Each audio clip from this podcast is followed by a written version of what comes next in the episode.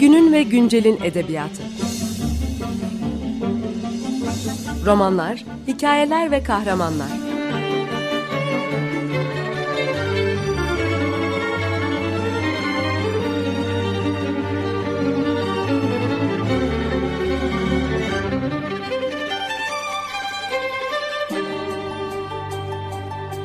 Hazırlayan ve sunan Seval Şahin.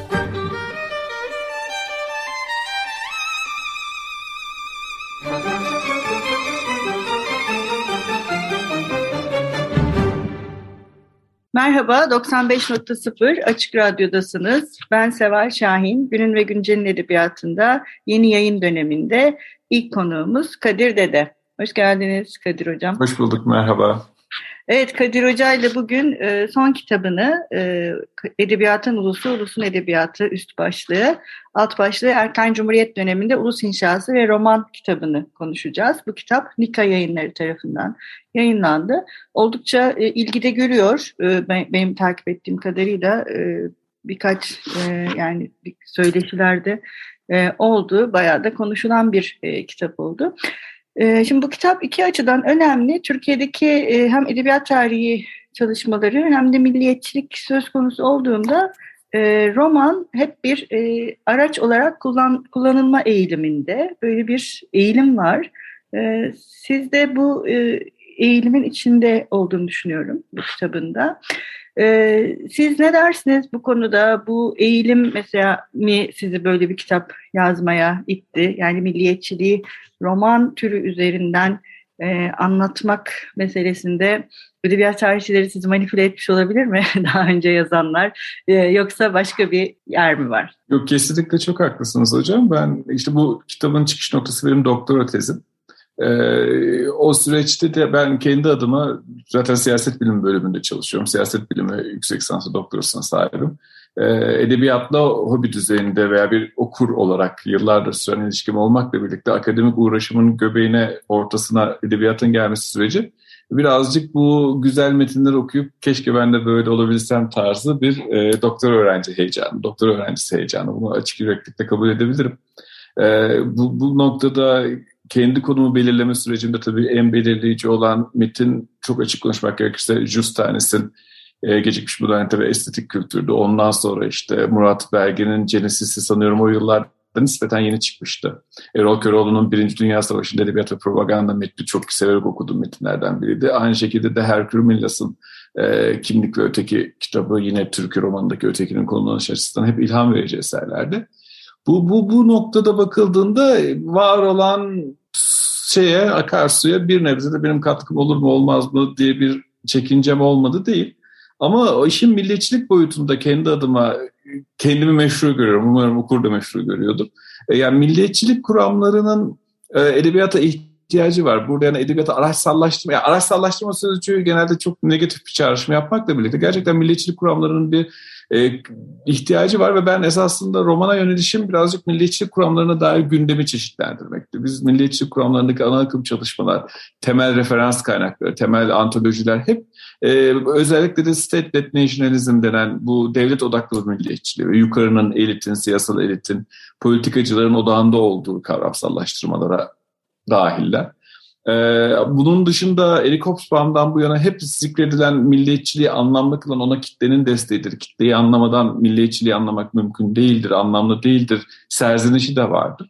Benim edebiyata yönelmemde birazcık bu serzenişe bir e, ayna tutabilme kaygısı belirleyici oldu diyebilirim. Yani metinler temel hmm, propaganda anlamıyla, eğitsel anlamıyla, pedagojik anlamıyla değil, e, bir yönüyle bakıldığında kitleye ulaştırılmak istenen ve kitlenin alabileceği varsayılan mesaj nedir? Ve bu mesajın edebiyatçılar elinden çıkması o milliyetçiliğin genel tartışma gündemini biraz değiştirip çeşitlendiriyordu. Böylesi bir iyimserlikle konuya yaklaştığını söyleyebilirim.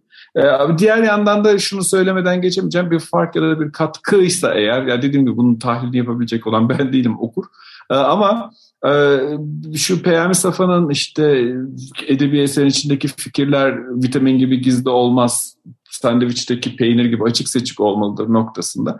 Kendi adıma sandviçten biraz uzaklaşıp peynirden uzaklaşıp vitaminlerle biraz daha cebelleşmeye çalıştım. E, var olan literatüre bir katkı noktasında. Bu Michael Bill'in banal milliyetçilik karamsallaştırması kitap içerisinde de tartıştığım bir vurgu. Yani böyle yukarıdan emir kipiyle konuşan bir dil değil, insanların gündelik hayatlarında olağanlıklar içerisinde karşılaştıkları, tanıklık oldukları milliyetin yeniden üretilme biçimlerinin anlamlı olduğunu düşünüyordum. Esasında Michael Bill'in banal milliyetçilik tartışmasıyla Peyami Safa'nın orada birazcık negatif anlamda kullandığı ekmeğin içindeki vitamin tartışması arasında bir benzerlik olduğunu düşünüyorum. E, bir katkı varsa eğer katkının bu bu çerçevede olduğunu umut edebilirim kanaatindeyim. Evet, e, şimdi popüler, tırnak içinde popüler romanları seçiyorsunuz. Benzer bir tartışmayı ben 1928 öncesi polisiye edebiyat üzerinden yürütmüştüm, milliyetçilik. Ve e, o dönem 19. Ee, yüzyıl başındaki e, genç kalemlerden itibaren hep böyle e, özellikle Ziya Gökalp tarafından dillendirilen bir şey var. Hani böyle şey yazın ne diyeyim halka e, halkın anlayacağı şeyler yazın ve tam da bu işi biz halkın anlayacağı dilde dökerek yapalım. O yüzden de yani tırnak içinde halis edebiyattansa mesela Gökalp bunlara şeyi örnek gösteriyor. Yani tam öbür taraftaki edebiyat daha Hı. kolay anlaşılacak. Demek yani bu sizin kitabınızı anladığımız kadarıyla bu uzun yıllar devam etmiş bir şey aslında. Çok da kesmemiş edebiyat tarihi bunu yapmayı.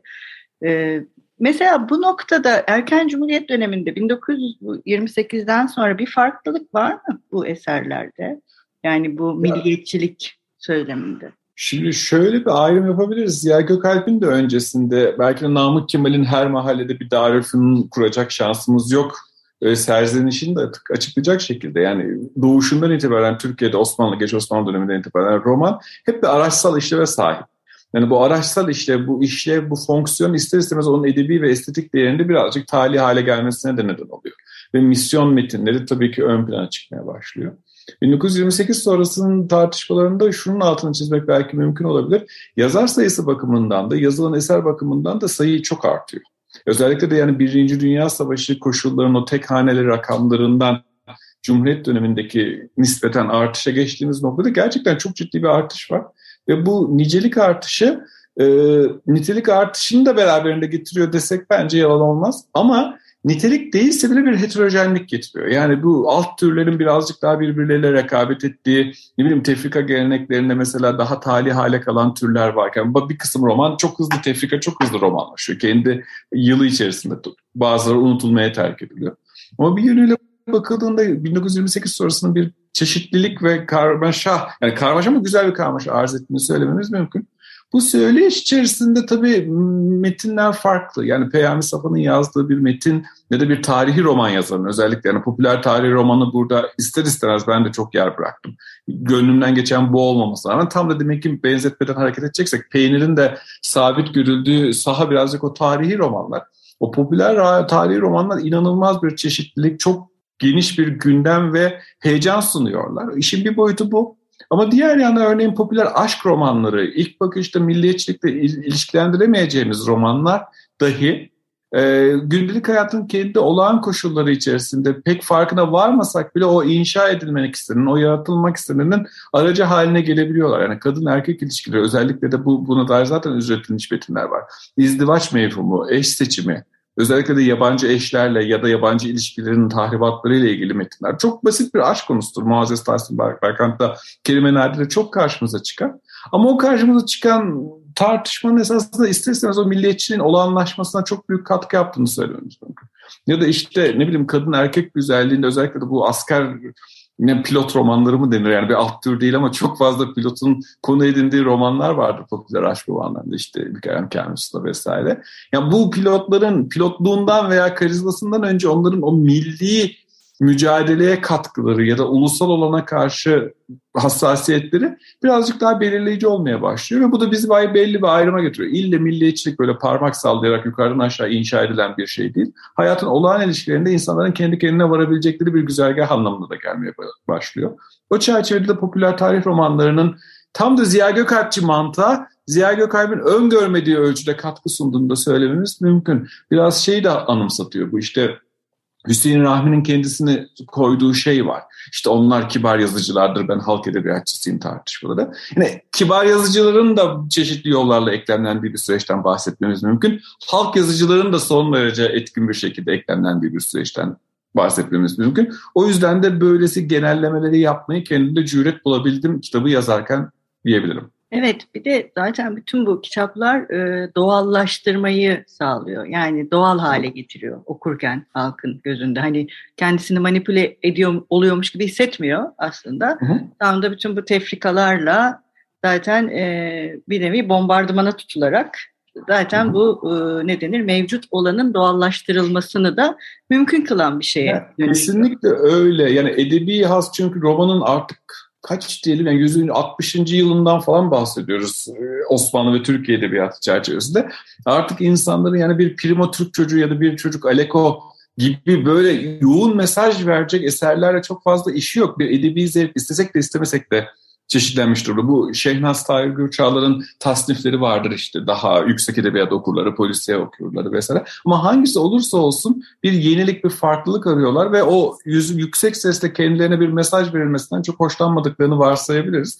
Bu çerçevede bakınca da 28 sonrası romanın çok iyi bir ivme yakaladığını söylemek mümkün. Evet, bir ara verelim. Ne çalalım bugün? Ne istersiniz? Aa, ne çalalım?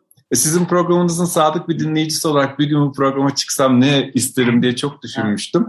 Ee, ama kopya çekeceğim, yaratılmış, yapılmış bir şeye yöneleceğim. Ee, ben bu şarkıyı gerçekten bilmiyordum. Benim ayıbım. Derya Bengi ve e, Erdil Zat'ın Türkiye'de popüler kültür haritası kitabını ilk başlığını, ilk kitabın alt başlığını oluşturan Yanık Ömer'in esasında benim kitapta tartıştığım döneme çok güzel bir fon müziği oluşturduğunu düşünüyorum. Yani bir yanda savaş, cephe, çatışma, ondan sonrasında düğün, bayram. Bir yanda işte İstanbul işgal edilmiş, Halide Edip'in ve Peyami Safa'nın ve Yakup Kadri'nin tartıştığı mütareke yılları. Ama sonra işte Burhan Cahit Morkaya ile efendim söyleyeyim Muazzez Tahsin'le açıklanabilecek bir şenlik düğün ortamı. O çerçevede Safiye Aila'dan Yanık Ömer anlamlı olur diye düşünmüştük. Merhaba, 95.0 Açık Radyo'dasınız. Günün ve Güncel'in edebiyatında ben Seval Şahin, konuğumuz Kadir Dede ile birlikte Kadir Hoca'nın son kitabını Edebiyatın Ulusu, Ulusun Edebiyatını konuşuyoruz. Programımızın ilk bölümünde hocanın e, kitabının milliyetçilik ve e, roman türü tartışmalarına nasıl eklemlendiğini, e, onun e, bu literatüre katkılarını e, konuşmuştuk. E, şimdi biraz e, bu 30'lu yıllara doğru 28'den sonraki süreçte bunların giderek çeşitlendiğini söyledik. Bu 30'lu yıllar, 40'lı yıllar son dönemde ilgi çekmeye başladı.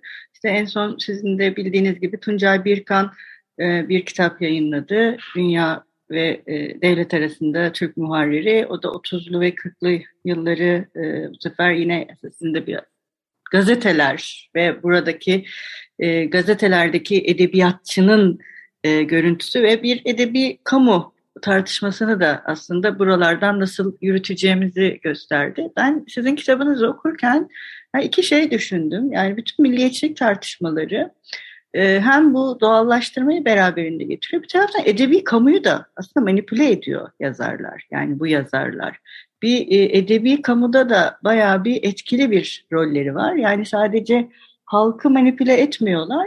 Diğer edebiyatçıları da aslında e, ötekini ve kendinden farklı olanı yani çürük yumurtayı ayıklamak konusunda da bir e, şey yapıyorlar. Bir strateji geliştirmeye yardımcı rol üstleniyorlar diye e, düşündüm. Tabii doğrudan sizin tartışmanız değil bu ama yani milliyetçiliğin e, bir taraftan da halis olana yönelik bir manipülasyonu bu şekilde yaptığını bu yıllar için yani sizin tartıştığınız yıllar için söylemek mümkün olabilir mi?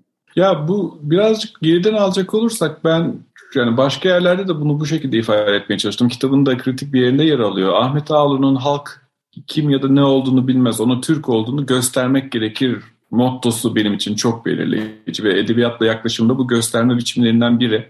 Tabii ki bu gösterme biçimi, bu gösterimi çok iyi yapanların ayrı bir yere yerleştirilmesini, politik anlamda iyi bir yere yerleşmeleri ya da edebi anlamda iyi yere yerleşmeleri noktasında çeşitlilikler yaratmakta. Ben kendim çalışmamda bunu yaratma ve yansıtma çerçevesinde ele almaya çalıştım. Yani bu bağlamda gidecek olursam da esasında o edebi kamunun edebiyat üzerinden şekillenen bir kamu olduğunu iddia etmenin mümkün olduğunu düşünüyorum. Kastım şu, politik anlamda son derece işlevsel metinler zamanında çok da satmış olsalar bir şekilde edebi olanın özelliğinden bahsetmemiz mümkün. Evet belki üst çerçevede milliyetçilik var ve milliyetçiliğe karşı çıkış bir söz konusu yani genel bir kabullenme var. Ama milliyetçiliği her kabul eden yazar milletvekili olmuyor. Milliyetçiliği her kabul eden yazar e, partiden, Cumhuriyet Halk Fırkası'ndan ödüller almıyor. Ya da işte bu o yıllarda Tunç Hoca'nın çok detaylı tartıştığı e, bu edebiyat kongreleri olsun, İstanbul'daki edebi mahfillerde yer alış olsun. Yani milliyetçilik mesajını çok iyi uyandırdığı için İstanbul'da kendine özel bir konum da sağlayamayabiliyor. Yani ben kendi adıma edebi olan siyasidir. Evet yani edebiyatın şekillenmesinde, tasniflerin yapılmasında, dönemselleştirmede mutlaka ve mutlaka e, siyasetin belirleyiciliği var. Bir bağlama oluşturuyor her şeyden önce. Ama doğrudan doğruya edebi kamunun politik işlevle açıklanamayacağı iyimserliğindeyim. Yani edebiyatın son kertede bir özelliğe sahip olduğunu düşünüyorum. Bu da birazcık şeyle alakalı. Yansıtmacı romancılar bir şekilde kanonik oluyorlar ee, daha dönemin yüksek edebiyatıyla da alakalı isimler Halide Edip olsun, Yaşa, e, Yakup Kadri olsun bunların metinleri tek başına yani doğrudan yani yabanı okuduğunuzda biz milliyetçi bir e, özü benimseyip de coşmuyoruz. Bilakis ya ne kadar zor işimiz varmış. Bu millet nasıl olacak? Bunlardan mı bir millet teşkil edecek? karamsarlığına kapılıyoruz. Ama o karamsarlık bir şekilde edebiyat kamusunda belirleyici olmayı da yanında getirdi gibi. O körü körüne iyimserlikler, o ucuz, ucuz demeyeyim ya romanlar ucuz. Semih Lütfü'nün ucuz romanları, senindekindeki romanların politik olarak da ucuz mesajlarının bir şekilde onları kamu dışında bıraktıkları iyimserliğine sahibim. Ki okuduğumuz isimler yani benim kitabımda bu, bulaştığım isimler, Tuncay Hoca'nın tartıştığı isimler, o şekillenişler, o kongrenin katılımcıları, o fotoğraf karelerinde yer alanlar ve almayanlar birazcık edebi olanın kendini koruyabildiğini, en azından özel kalabildiği iyimserliğini besliyor kanaatindeyim. Yok ben de kesinlikle size katılıyorum. Yani bu e, ve bu tartışmanın önemli bir tartışma olduğunu düşünüyorum. Yani bu Tuncay Birkan'ın kitabındaki de edebi alan özelleşmesi tartışması ve yani milliyetçilik bu konuda iyi bir e, düşünme e, pratiği de veriyor aslında hepimize. E, şimdi bir bu küçük bir bu özelliğin bence Tuncay Birkan'da çok somut bir karşılığını da buluyoruz. Bu o kitapta sizinle konuşmuştunuz yani programımızda konuşmuştunuz. O milli edip kime denir anketlerinde bu yapılan tartışmalarda mesela Aka Gündüz gibi yani Aka Gündüz benim kendi çalışmamda son derece işte mesajı doğrudan veren yaratmacı böyle rejimin e, miğferi bir şey e, portre çizmesine rağmen ona milli edip kime denir sorusuna verdiğin yanıt mesela o dönem hain sayılan Refik Halit. Yani Aka Gündüz gibi milliyetçi bir insanın bile edebiyata dair kıstaslarında milli olanın ya da siyasal olanın dışında karar verebildiği ya da siyasal olana rağmen görüş beyan edebildiği gerçekliğiyle karşı karşıya kalıyoruz. O yüzden o kısım benim için çok anlamlıydı ve bu kitaptaki tartışmalarıma da bir şekilde sindi. O anlayış bir şekilde benim de daha cüretkar cümleler edebilmeme vesile oldu diyebilirim. Yo ben de evet bu ıı, düşünürken yani bu tartışmaların birbirine eklemlenmesini ve devam etmesini çok değerli buldum oldum. Çünkü bu ıı, literatürde aslında yeni bir tartışma bir taraftan bu. Özellik, edebi kamunun özelliği, işte bunun politik olanla bağlantısı ya da e, edebi alanın kendi içinden nasıl özelleşeceği bunlar çok ıı, tartışılması gereken e, şeyler. Çünkü Türkiye'de edebiyat tarihindeki en temel sorunlardan birisi hep böyle büyük yazarların böyle tek bir ada gibi ele alınması ve bunların sanki kendi kendine birden ortaya çıkmış gibi bir e, hal var. E, bunu da biraz Tanpınar'a borçluyuz maalesef. Hı hı. Onun biraz böyle kırılması anlamında da bu tartışmalar önemli. Peki size şunu sormak istiyorum. Bütün bu romanları okuma tecrübeniz nasıldı? Ya romanları okuma tecrübem kendi adıma çok sancılıydı çünkü erişim güçlü olan romanlar yani maliyeti 273 romanla haşır neşir oldum. Bunların önemli bir çoğunluğunu Milli Kütüphane'de fotoğraflayıp fotoğrafları evde okumaya çalıştım. Buna gayret ettim. E, o da ilişkiyi zaman zaman dürüst olmak gerekirse yapaylaştırdı. Yani o ekranda isimler anıyor. Çünkü eski kitap yani bir 33 baskı bir kitabın kendisini okuma. Mesela bir tane Aka Gündüz kitabım vardır. Onu çok ayrı yere koyarım. Onu ben sahaftan ucuza bulup almıştım. Yani e, ister istemez bir yerlerde o kitaptan daha olumlu bahsettiğimi düşünüyorum. Çünkü matbusunu okudum böyle fotoğrafını değil. O çerçevede bakınca şeydi. Aa, nasıl diyeyim? garip bir deneyimdi. Ama onun dışında çok inişli çıkışlı bir deneyimdi. Zaten kendi çalışma planımda öyle yapmıştım. Yani sürekli Yakup Kadri ya da Halil Edip okuyarak ilerleyemediğim noktada popüler romanlara dönüyordum. Popüler romanları okuduğum noktada bırakamıyordum. Yani özellikle bu ara süreçte yani tezin öncesi ve sırasında Muazzez Tahsin Berkan'da dair başka şeyleri de yapmaya giriştim. Çünkü yani kurtaramadım kendimi. Çok heyecan verici ve çok keyifliydi. Orada işte sizin başka başka yerlerde zaten sıkça tartıştığınız işte Peyami Safa'nın Peyami Safa kitapları ve e, Server Bedi kitapları, o işte polisiye edebiyatın verdiği katkılar, işte Vala Nurettin polisiyesi, şey polisiyesi, Peyami, daha doğrusu Server Bedi polisiyesi onların arasında gidip geldim. Oradaki kahramanlık öyküleri benim için çok çok önemli. Ama yani çok az değinebiliyorum. Yani sistematik bir şekilde çok fazla şey okudum okuduklarımı sistematik şekilde sunma yetisine sahip olmadım farkına kaldım. İnanılmaz bir malzeme vardı çünkü. O yüzden de bu kaynakçada bakınızlarla işte sizin cinayi meselelerde dahil olmak üzere bazı meseleleri başka zaten hakkı verilerek yapılmış çalışmalara bıraktım. Ama e, bir, bir sefer daha otursam tekrar okurum diye düşünüyorum. Yani bu sefer daha anlamak için ister istemez zaman zaman bir dikkatimin kaydığı, o milli olana dair bir rabıta aradığım yerlerden konu bütünlüğünü kaybettiğim ya da karakterin tahlilini ben onu hep söylemeye çalıştım zaten. Yani çok fazla metin, aşırı sayıda, yüksek sayıda metinle muhatap olduğum için yani mekan tahlillerini, derinlemesine karakter tahlillerini, karakterlerin şekillenişlerini, sürekliliklerini, edebiyat eleştirisinin konusu olan hiçbir şey yapamadım ve içimde bir ukdedir. Belki bundan sonraki zamanlarda hobi düzeyinde tekrar artık tövbe. E, hobi düzeyinde tekrar bunları kendi çapımda girişmekten çok mutluluk duyarım. Bence de yani bu metinlere sonra insan bir okur, okuduktan sonra bir daha bir dönmek istiyor. Bende de aynı şey oluyor çünkü zaman zaman. E, şimdi son olarak da şunu sormak istiyorum. Peki patriarka için ne diyorsunuz bu erken cumhuriyet dönemindeki bu e, romanlarda ve e, milliyetçilik ve patriarka ilişkisi? Ya burada iki boyuttan bahsedebilirim. Yine milliyetçilikten yola çıkacak olursam esasında milliyetçiliğin özel alandaki yansımaları ve romanın burada araçsallaşması arasında bu patriarkaya dair bir bağlılık var. Çünkü yani bu Yuval Harari'den, Cynthia Enlo'dan itibaren onların tartışmalarıyla hep kadının a, biyolojik üreticiliği, yeniden üreticiliği, ilk öğretmenliği çok çok önemli bir mesele haline geliyor. Konunun boyutlarından biri bu.